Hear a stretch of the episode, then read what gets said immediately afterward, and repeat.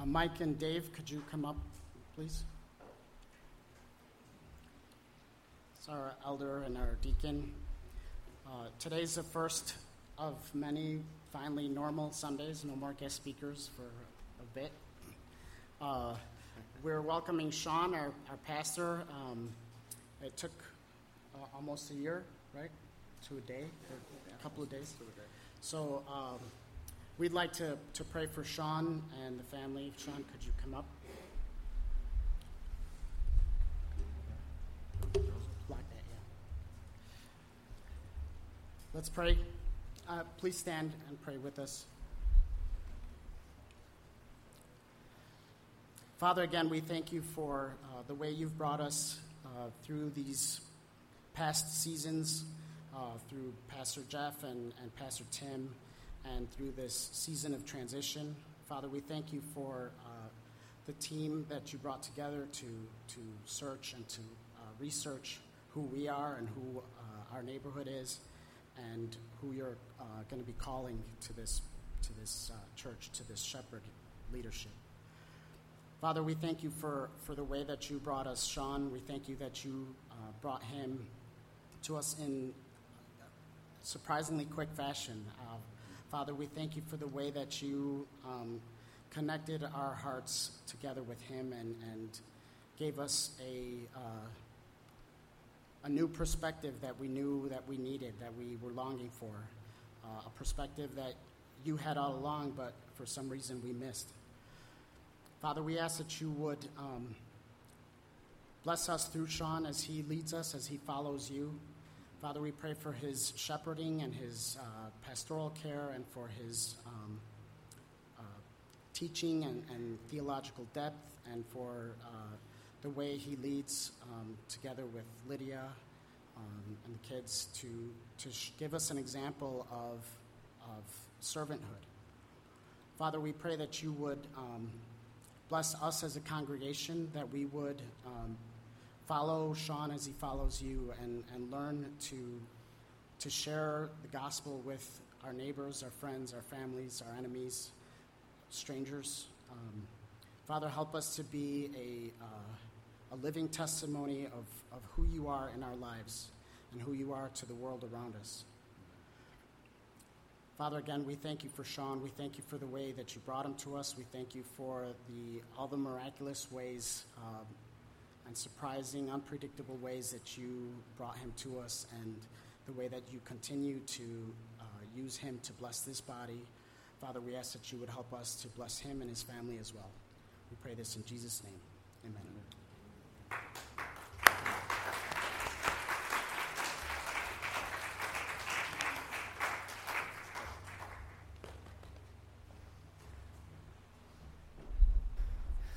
All right. I think you can cut this one because the wind's blowing on it.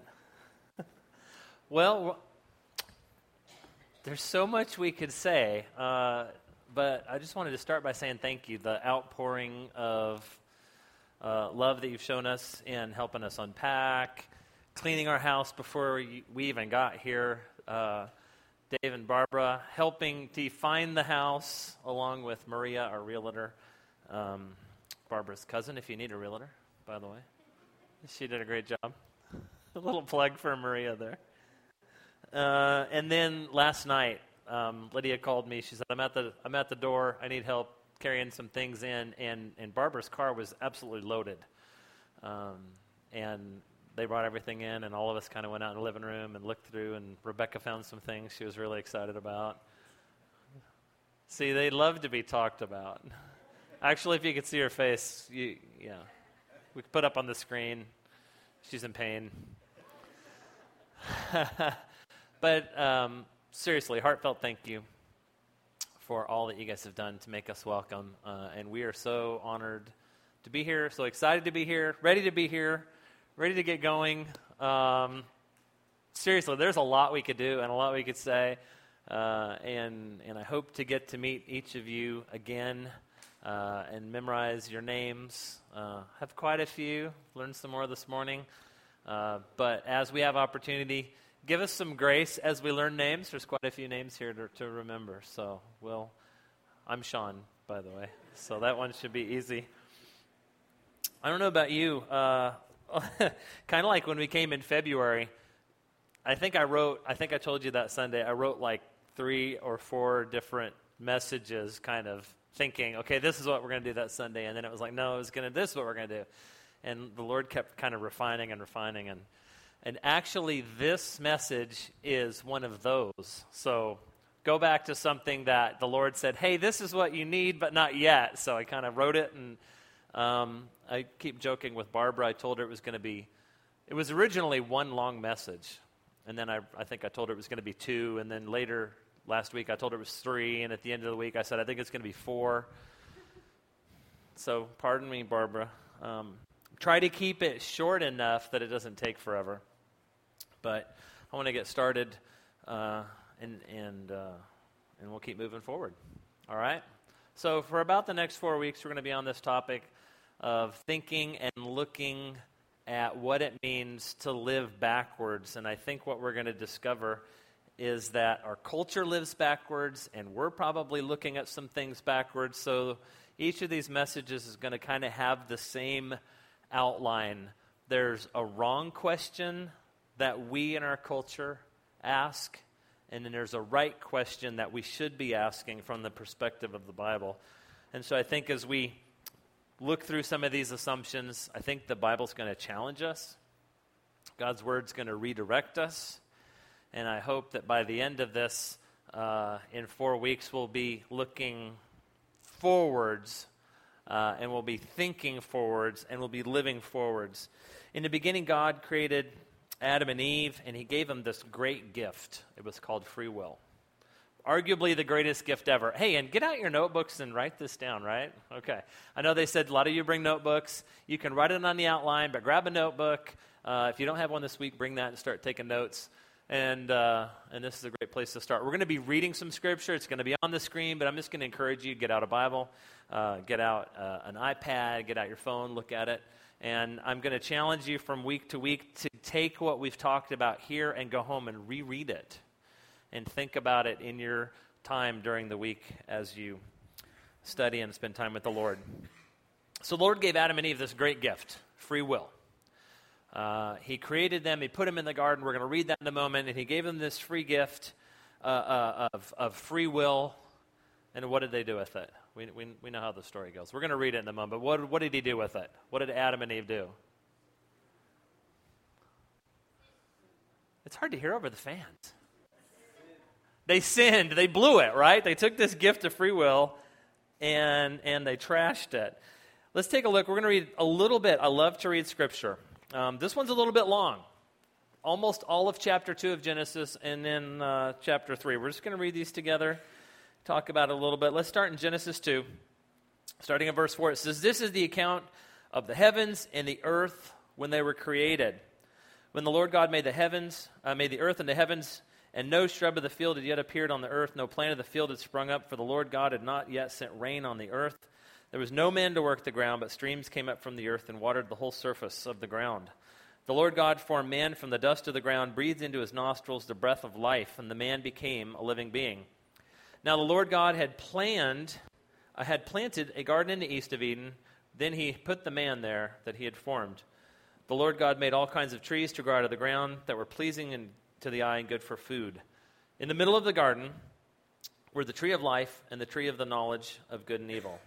A river watering the garden flowed from Eden, and there it separated into four headwaters. The first is named the Pishon. It winds through the entire land of Havilah, where there is gold. The gold of that land is good. Aromatic resin and onyx are there also. The name of the second river is the Gihon, and it winds through the entire land of Cush. The third river is the Tigris. It runs along the east side of Ashur, and the fourth is the Euphrates. The Lord God took man, he put him in the Garden of Eden to work it and take care of it. The Lord commanded the man and said, You are free to eat from any tree of the garden, but you must not eat from the tree of the knowledge of good and evil, for when you eat of it, you will surely die. The Lord God said, It is not good for man to be alone. I will make a helper suitable for him. Now the Lord God had formed out of the ground all, all the ground, out of the ground, all the beasts of the field and the birds of the air. He brought them to the man to see what he would name them, and whatever the man called each living creature, that was its name. So the man gave names to all the livestock, the birds of the air, the beasts of the field, But for Adam, no suitable helper was found. So the Lord God caused the man to fall into a deep sleep, and while he was sleeping, he took one of the man's ribs, closed up that place with flesh. Then the Lord God took and made a woman from the rib that he had taken from the man, brought her to the man. The man said, This is now bone of my bones, flesh of my flesh. She shall be called woman, for she was taken out of man. For this reason, a man will leave his father and mother and be united to his wife, and they will become one flesh. The man and his wife were both naked, and they felt no shame.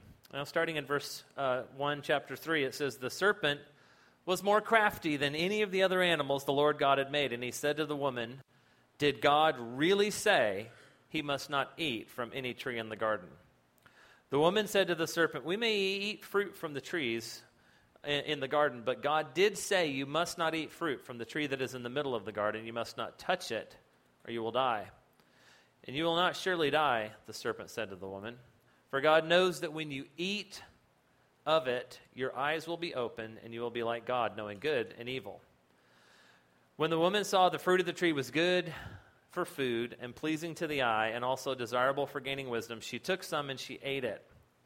She also gave some to her husband who was with her, and he ate it. And the eyes of both of them were opened, and they realized they were naked. So they sewed fig leaves together and made coverings for themselves.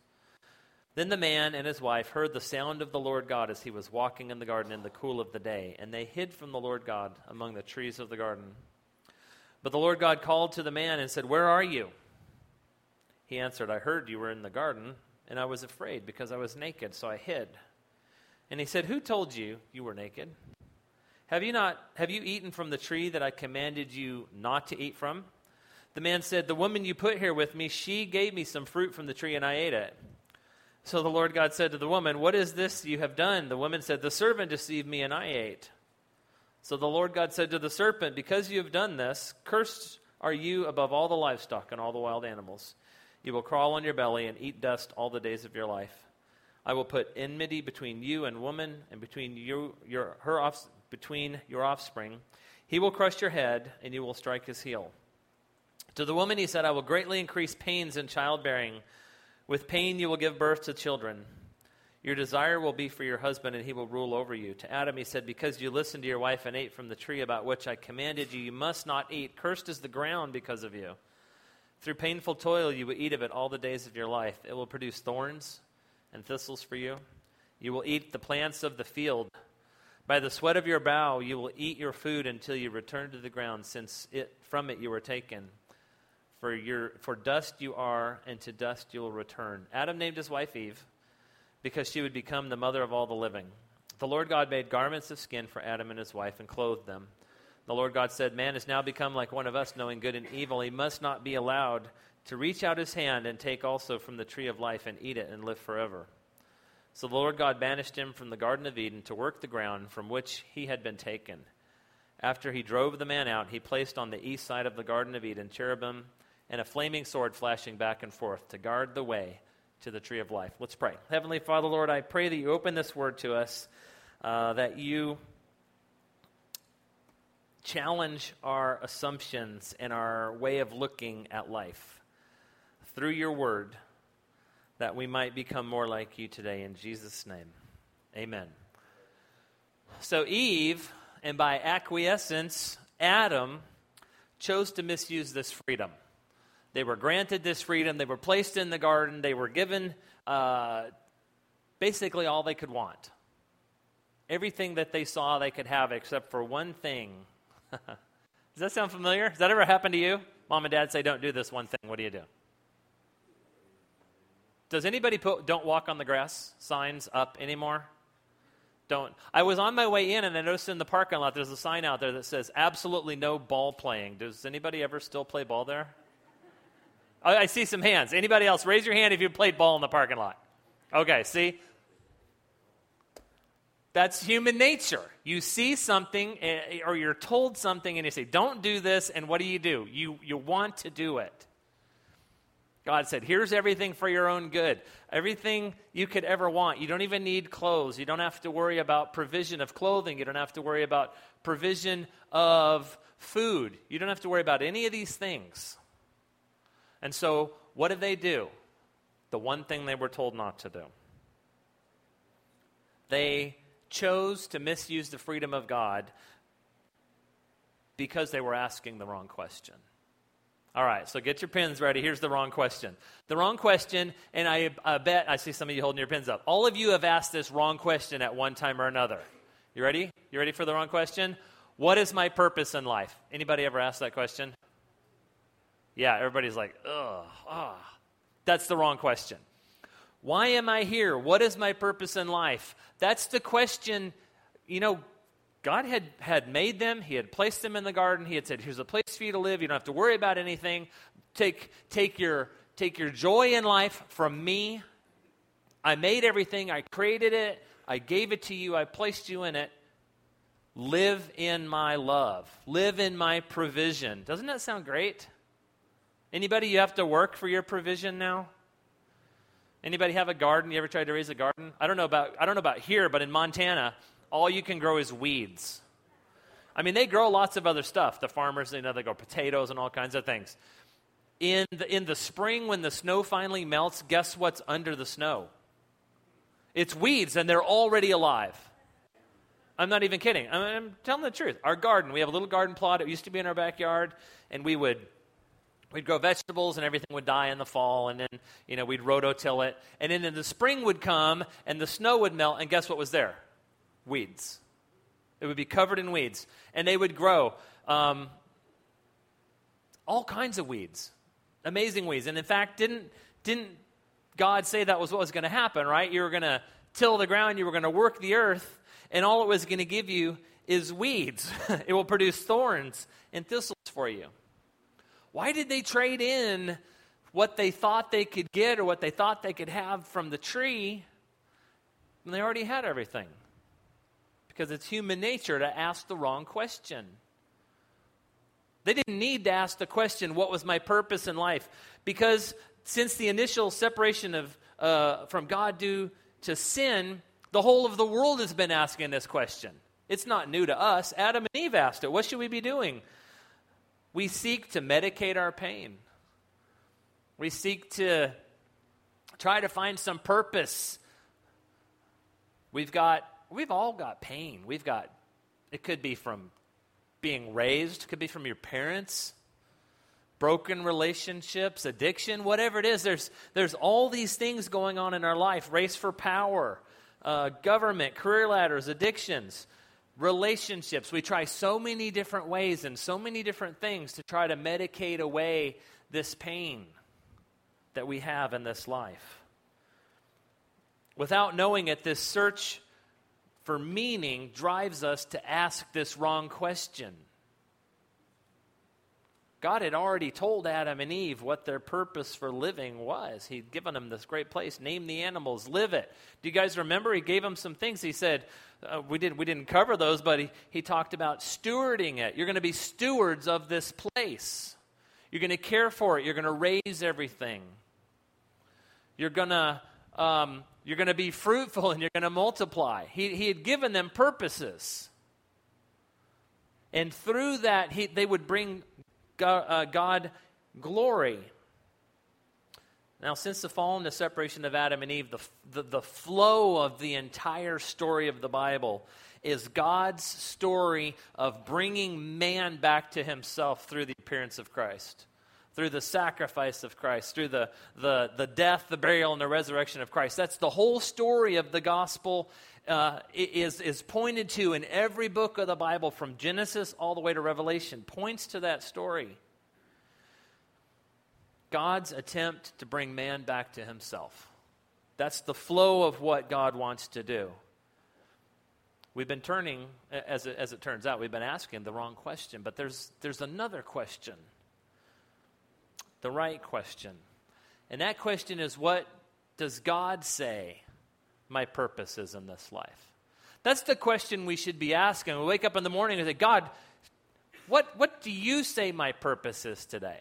What do you want me to do today? How can I live today to serve you, to glorify you? And in fact, we go about trying to discover our purpose without without talking to God about it, without seeking God about it, we come up with some crazy stuff. Have you ever come up with some crazy stuff before?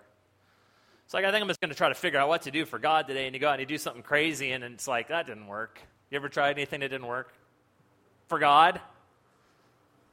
A lot of people have tried a lot of things for God, right? They built buildings for God. They, they have killed in the name of God. There were days and times when, when in, in the name of God, people would, would go out and kill people who didn't believe in God. They would go out and kill them. Was that a crazy thing? Somebody just said, I'm going to come up with some, some stuff I'm going to do for God today. I'm going to go out and kill some people. He'd probably be happy with that. There's still some religions that do that today, right? There's still some, some factions and some people who think that, hey, that, the, the, the best way I can serve God, their God, by the way, is to kill someone for him. If we ask the wrong questions, we're always going to get the wrong answers. That's the living backwards part. We're living backwards because we're, li- we're looking the wrong way and we're asking the wrong questions. This life's not about you, and it's not about me. I'm sorry to break that to you this morning. You knew that already, right? I mean, deep down inside, we know this life's not about me. It's not about us.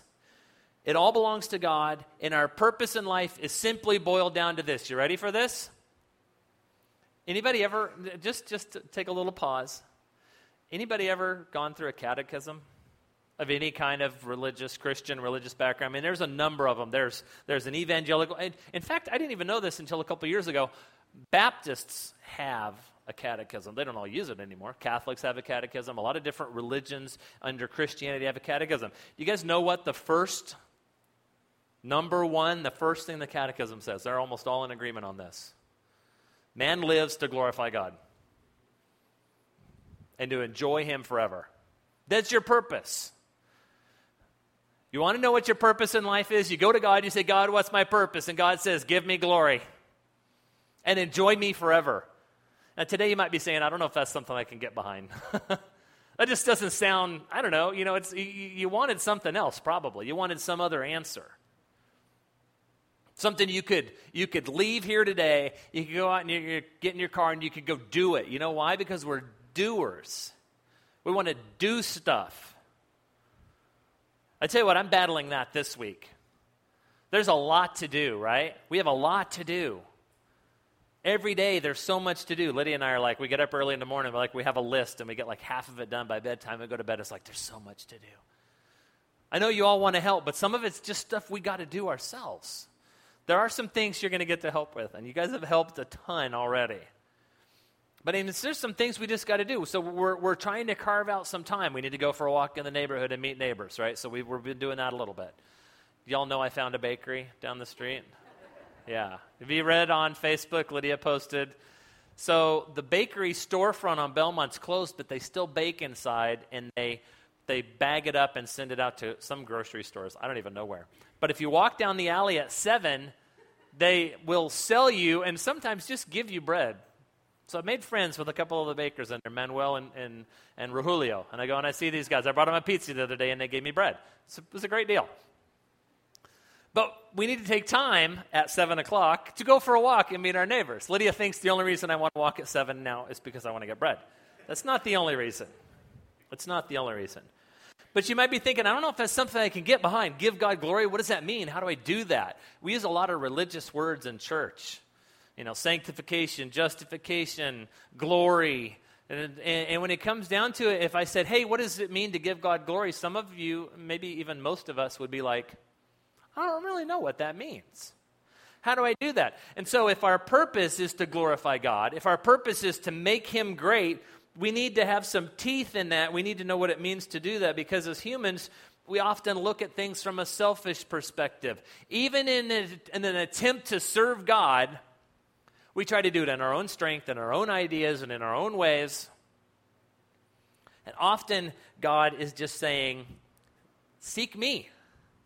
Ask me. See what I say you should do. It's interesting. I, have been listening to some different um, podcasts about um, all kinds of different stuff. Um, and, and, and, invariably, it doesn't even matter what the topic is. I was listening to one yesterday about engaging with millennials. How do you engage with millennials? How do you engage them with the gospel? How do you get them into church? How do you train them? How do you send them out? And, and the guy said, the first thing you do is pray. I was listening to another one about a totally different topic. I don't even remember what the topic is now. It didn't hit me as much as the millennial one did. The guy said, the first thing you do is pray. And then I started to catch on. I listened to another podcast, and the guy's like, hey, whatever you do, first thing you do is you pray. And so I began to think, wow, how, how often do, as doers, we just charge in? Right? Because we want to do something. We only have 12 hours or 14 hours or 16 hours in a day when we're not sleeping, 18, 20. It depends how much or how little sleep you get. Some of our days have been pretty short. To be honest, for the last, what, two months, we probably have more than five or six, maybe one or a couple times we had eight. It's been kind of slim because we've been busy packing and moving and driving and unpacking and all that kind of stuff. It's crazy. Well, sometimes we just need to wait. Sometimes we just need to put a pause on it. Pray. Go before the Lord. We know what our purpose is. Our purpose is to bring Him glory. Our purpose is to make Him great. Who knows better how to do that than God Himself? So, as a people, as individuals, as a church, we go before the Lord in prayer and we say, Lord, we want to glorify you. What's the best way to do that? And then we wait. So I don't know about you, there's a lot we can do, right? There's a lot we can do here at the church. We're trying to do some things on the building. There's a lot, there's tons of stuff we could do. We could just be busy until Jesus comes and we could miss everything because we were busy doing what we thought was the most important thing to do when God has another purpose for us. I think if you if you think about it, you pray about it and you go before the Lord, this is something that you can get behind. We want to answer the question what, what we really want is we want the answer to the question to be about us, don't we? I mean, we would like that. Because we think God needs me. God needs my skills. God needs my talent. God needs my abilities. He needs me. Um, I want this to be about me, and I want God to get glory, but I also want a little glory for myself. I want a little pat on the back. I want a little fame. Look what I did. I did this thing. I did this great thing, and look what happened. So pat me on the back. I was obedient. I followed God. So we're not happy when we find out that the focus of this life is totally not you. It's totally not me. Not even not just a little bit not me or a lot not me. It's just not me and not you. Let's be honest. if I was left to myself, I would want to make me great. Wouldn't you? I mean, if you think about it, right? Well, the kind of things we idolize, right? Sports figures, movie stars, singers, actors, some politicians. Let's not get into politics. Let's not even go there. We want to be great. In Revelation 4, verse 11, it's going to be up here. John the apostle wrote this. He said, You are worthy, O Lord and God, to receive glory and honor and power. And then he answers the question, Why? For you created all things. That's it. Why is God worthy to receive all glory and all honor and all power, all focus? Everything's about Him 24 7, 365. Why? You created all things. By your will, they were created and they have their being. And guess what? On top of that, He just did it with the power of His word. He didn't take a handful of stuff and make the world out of it. He just said, Let there be light, and boom, there was light. We didn't read Genesis 1. It's one of my favorite chapters. He just spoke it. He just thought it. I'm to think about light. It's like, if you thought about it when you were like, like two or three and somebody said, What's light? You'd be like, Ah, that stuff coming. I don't know. How do you explain light? If you didn't know what light was, how would you ever even how would you ever even explain it? How would you ever even think about it? But God's like, I'm going to envision this thing called light, and I'm just going to speak, and it's going to happen. Why is God worthy of all glory and honor and power and majesty in our life? in our life focus. Why? Because He made you, because He made me, because He thought of you. He thought of Dave and He said, I'm going to create Dave. Don't say anything, Barbara. He said, I'm gonna, I, I thought of Billy. I'm going to make Billy, right? I'm going to make Val. Where's Val? Oh, there you are, Val. Meg. He thought of you. So I'm going to make a Meg. We didn't know what a Meg was. He said, make a Meg. I was like, I don't know how to make a Meg. God knows how to make a Meg. He knows how to make in everybody and in everything. Why is he worthy of all glory and honor and power and majesty and, and our life, our focus, our everything? Because he created all things. They were created by him, and in him they have their being. Um, lots of funny stories I could tell you about this aquarium, but we had this big aquarium in Montana, 100 gallons. Bought it on Craigslist. Was it Craigslist or eBay? Anyway, doesn't matter. Went over to these people's house, let most of the water out, took it home, filled it back up, got a new filter for it because the filter that came with it was crummy. We paid almost nothing for that tank, like 100 bucks for a 100 gallon tank. And it came with fish and rocks. I mean, you couldn't buy rocks for $100 for a 100 gallon tank, right? So we bought a filter, and it was dizzying cables. And when you opened the top, it had four, because it was a 100 gallon filter. You ever seen a filter for a 100 gallon tank? They're like this big. You open it up and it has a ba- it has like four baskets that come out, and it's like this one has little ceramic pieces. This has carbon pieces. This basket holds carbon pouches. This basket holds I don't know what foam pads, right? You got to get all in the right order. And then you got to plug it all in, and you got to put it together in such a way that it doesn't actually drain the tank onto the floor. Because it could very easily do that if it was misconnected, which leads to a funny story about how I broke the tank and flooded the house. That's a different story. I could not figure out how to, with the instructions, put this thing together. So I did what most of us will not do. I called. the hotline, right? You ever get that? We got some stuff the other day. We bought it. We got it home. We took it out of the box. It was a grill. Do you ever see these signs that says "Do not return to the store"? Do you ever see that? It's like the store does not want to deal with this. Do not bring it back. Call this number. So I called the number. They talked me through it, and guess what? It worked. What's the point of the illustration? I didn't know how to use something, so I called the creator.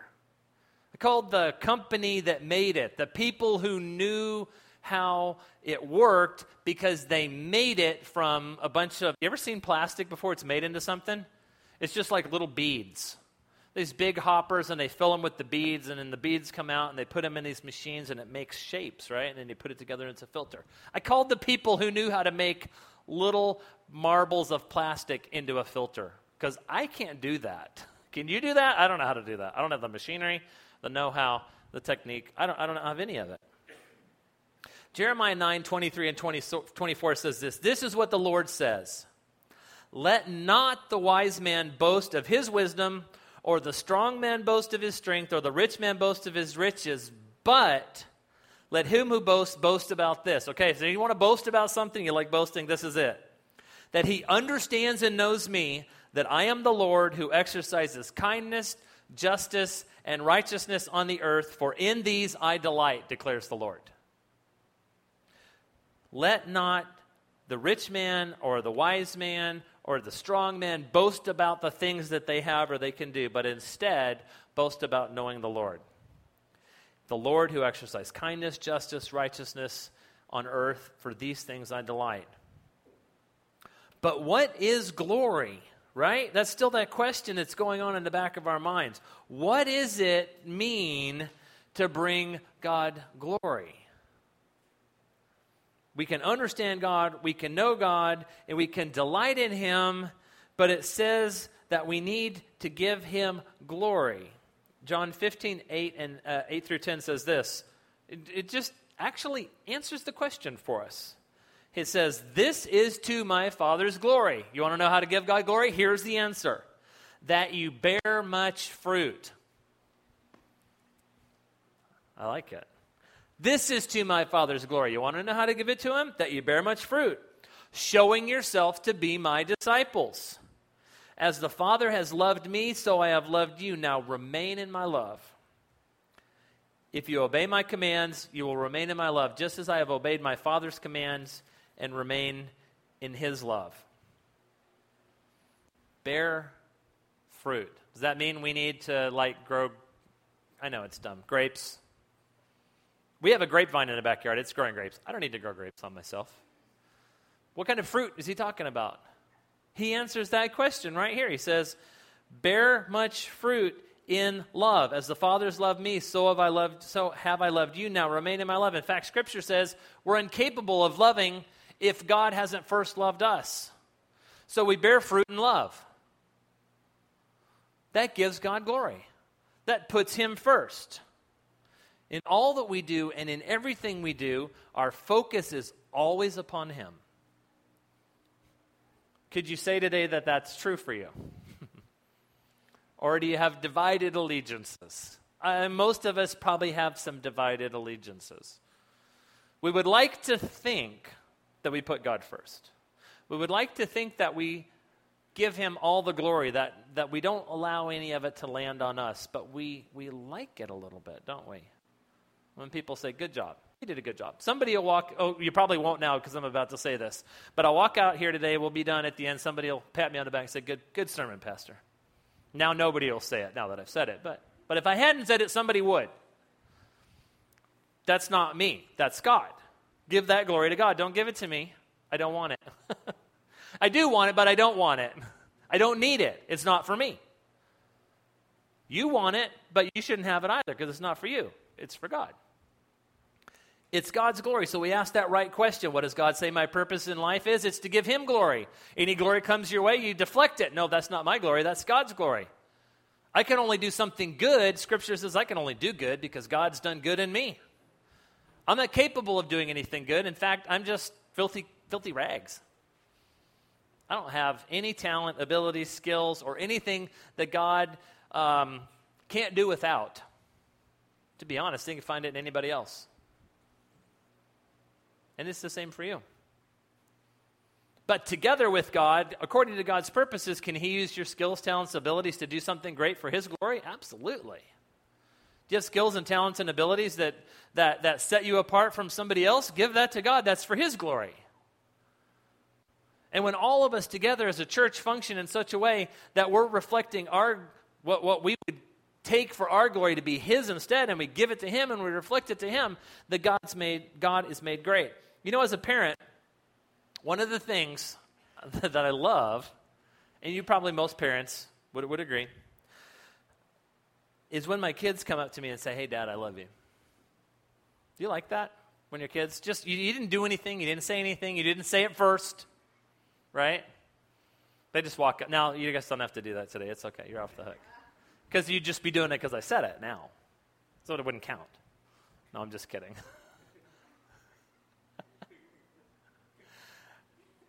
I love you, Dad. That's good. I like that. The Father wants that from us. You know what I like even more than that? Now, this one you do have to do. is when they love me by doing something I ask them to do. The Father is the same way. He loves us. And when we listen to Him and we obey Him, that pleases Him. It doesn't buy us anything with Him. It doesn't get us in the door. It doesn't get our foot over the line into heaven but it pleases God to obey Him. It pleases God to reflect glory that's His to Him. But obedience is tough, isn't it? Back to the don't walk on the grass, don't play ball in the parking lot. I think it says absolutely, in fact. I think the word absolutely is up there.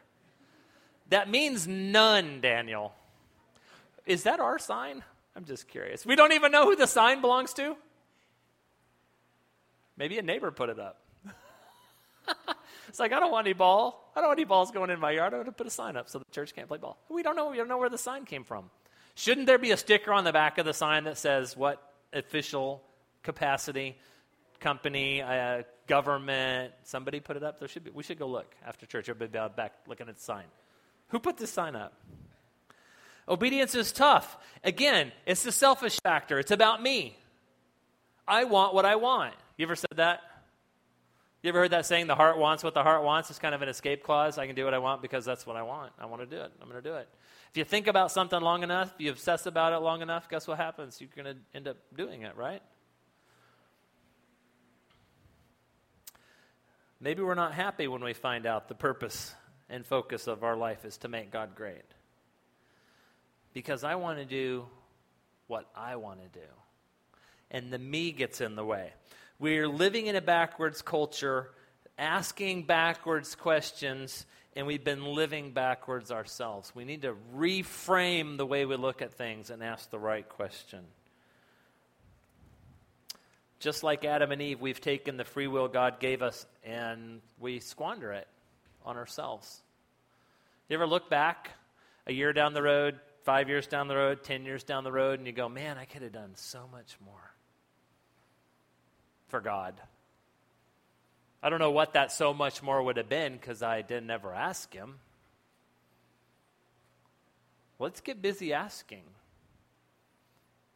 I, I'm going to say go home and read these. It'd be good if you go home and read these. Go home and study it. Go home and spend some time looking at it, thinking about it. But I think for me, the overwhelming message I've been getting for the last week or so is pray about it.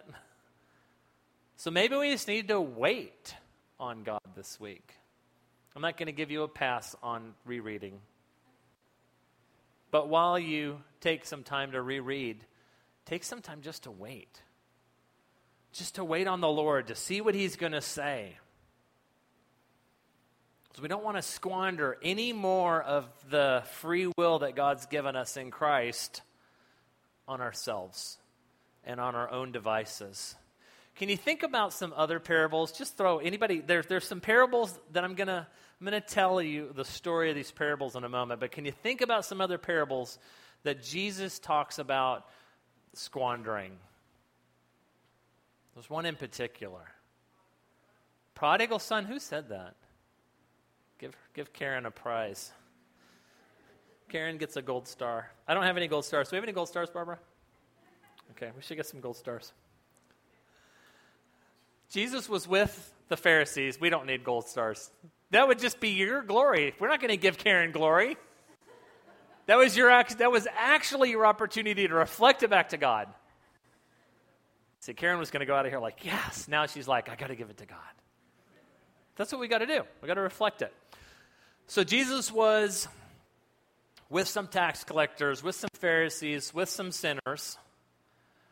And the, the Pharisees were muttering about how he was hanging out with sinners and how he was spending time with them. And so he told some stories. And the first one, he said, Suppose one of you has a hundred sheep and you lose one. It just wanders off, if you can't find it. Would you not then leave the 99 and go find the one and bring it back. And when you found it, you put it on your shoulders, you carry it back, and when you get back, you tell everybody, hey, I found my lost sheep. And then you celebrate, right? And then he says, there'd be more rejoicing in heaven over the one lost sheep that had returned than over the 99 righteous. Suppose a woman had some coins, 10 coins, or some other number, possibly even. You never know. But she had some coins and she lost one. You ever lost? A, you ever lost some money? I go looking for money if I lose money. I don't know. I just do. She l- sweeps the house. She lights a lamp. She searches until she finds it, probably on her hands and knees because she didn't have much money, so she needs to find it. She finds it and then she celebrates because what was lost has been found. And then he tells another story about a, a man who had two sons. We all know this story, right? But think about it for a minute in the perspective of what we're talking about today. He has two sons. One son, the younger son, kind of feeling his oats a little bit, and he wants to get out from under the old man's thumb. So he goes to his father and he says, Give me my inheritance which is a pretty bold thing to ask, being the younger son. Being any son actually could have received some pretty dire punishment for even asking that question. But the father acquiesces and he gives the son his part of the inheritance. says the son packs up, he goes off, and then he squanders it. Anybody, anybody you're, you're not very good with money? Somebody hand you a bunch of money today? Yeah. What would you do? go shopping. You know, you're like, wait a minute, where did it all go? You ever seen the picture of the guy with his pockets pulled out? Yeah, where'd it go? I don't know. It's gone. It's what the son did. He just went out and partied. I love one of the versions of Scripture. He says he, he squandered it in riotous living. Anybody ever lived riotously? I don't. Maybe you have. I don't know. Some of us have lived riotously. So he went to a distant country. He squandered it. He spent it, and it was gone. About the same time, money ran out. So did apparently the water, because a famine set in, and he was starving. And he couldn't find anybody to give him anything, it says in Scripture. So he went and he got a job feeding pigs. He fed pigs. And he would look at the trough and he would think, man, that looks good. Nobody will even give me anything. I, am starving to death, but the, even the pigs here have food to eat, but I haven't got anything. You ever been there? Some of us have. And then he has an idea. He's like, I'm going to go back to my father but I know I'm not worthy of receiving what my father has as a son anymore, so I'm going to go and try to sell my dad on the idea of taking me back as a hired hand. So he sets out, and it says in Scripture the father sees him coming, because the father was waiting for him. He sees him coming the old, man, the, the old patriarch of the family in his robes. Everybody else is out working. He owns everything. He's kind of hanging front porch, hoping and praying his son's going to come home. It says he grabs his robes up, can you imagine? And just runs to his son. Can you picture? Father's running to a son. And when he meets him, the son says, Hey, Dad, I, I know I've blown it.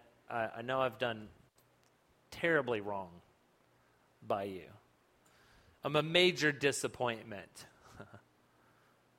Will you take me back? But not as a son, just as a hired hand. And the father literally cuts him off in the middle of a sentence and says, Whoa, hold on, my son's back. Go get a ring, put it on his finger. Go get the best robe, put it on him. Hey, go get the calf, that, that, that fatted one, the one we were feeding for the party. Go get that one, bring it back um, and slaughter it, get a meal ready. We're going to have a party. My son who was gone has returned. I love, I'm going to read the last line. So they began to celebrate. Those are pictures of what the Father does when, when we return to Him. And so I want to close by asking you a question this morning. Have you been living backwards? Have you been asking the wrong question? Have you taken the free will that God's given you, much like Adam and Eve squandered it, much like the prodigal son squandered it, and you've gone and you've spent it on yourself? Doing your thing, doing whatever you wanted, whenever you wanted, and you didn't worry about it. And if any glory came, you just basked. Ah, it's great. It's mine. Have you done that? Have you squandered it? Are you living backwards in respect to loving God? Have you been mo- more focused on loving yourself than loving your Father? Have you been using the free will God gave you for yourself? Here's a wise saying. I don't know where I heard it. But it says if you feel far away from God, He's not the one who's moved. You ever felt far away from God? It's not because God moved a seat over. if you feel far from God, even a little bit far, or maybe a lot far, it's not God who moved. I know it's a hard one to hear, isn't it? If you feel far from God, He's not the one for, who moved. Just as the Father waited for the Son our Father in heaven waits for us. And He longs to draw us close. He longs to reconnect with us. Some of us, maybe that's the first time you're thinking, I, have never even been close to God. I don't even know what it means to follow God. Maybe you need to take that step today and say, Heavenly Father, um, because of what your Son has done for me, I want to be yours.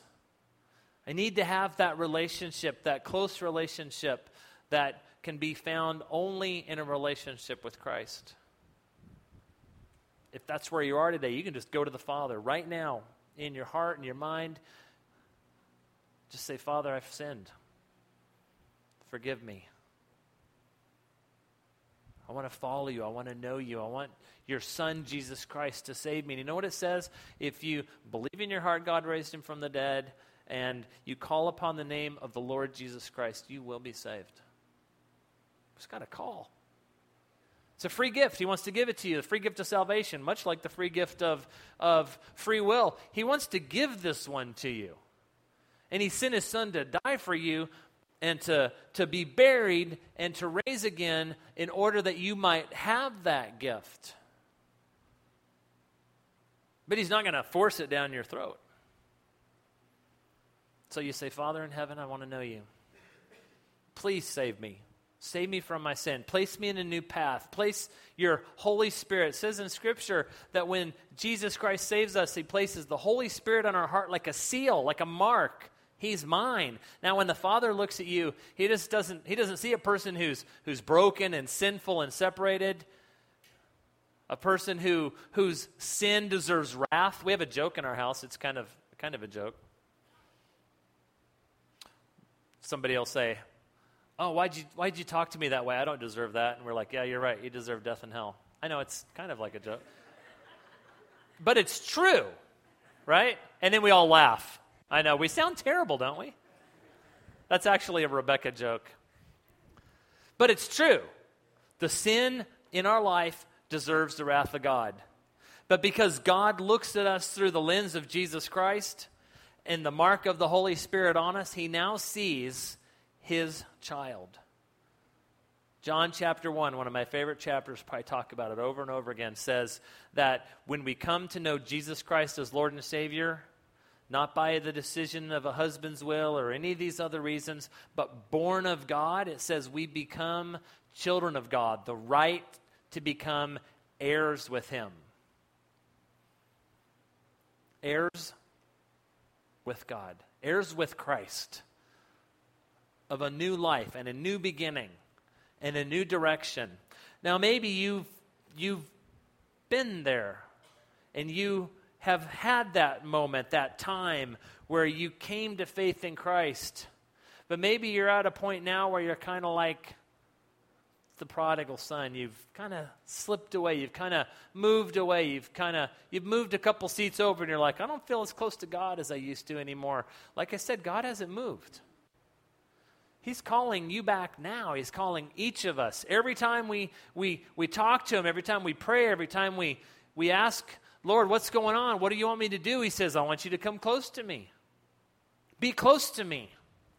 We can do that through reading Scripture. We can do that through prayer. We can do that through serving with other Christians. We can do that gathering on Sundays. We can do that gathering in small groups. We can do it by ourselves on our back porch, just talking with God and waiting on Him. Or maybe today is the day the Lord's saying to you, it's time to, time to get close again. I don't think the answer is probably maybe.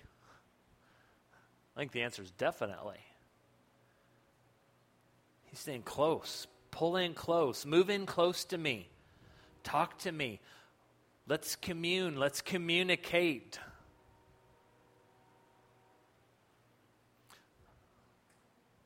The Father in heaven waits for us. It's time for each of us to come back. Wherever you're at, you may think, I'm close. Well, He wants you to be closer. To pursue Him with all that you are and with all that you have. Not a part time, not a Sunday morning. Used to be Sunday morning, Sunday night, Wednesday night. I don't know. Now it's just Sunday mornings and maybe a small group sometime. He's not talking about just a couple hours a week. Talking about wholehearted, 24 hour, seven days a week, 365 days a year, radical devotion to Christ. It's what He wants from each of us. He wants us to move close. Will you move close this week?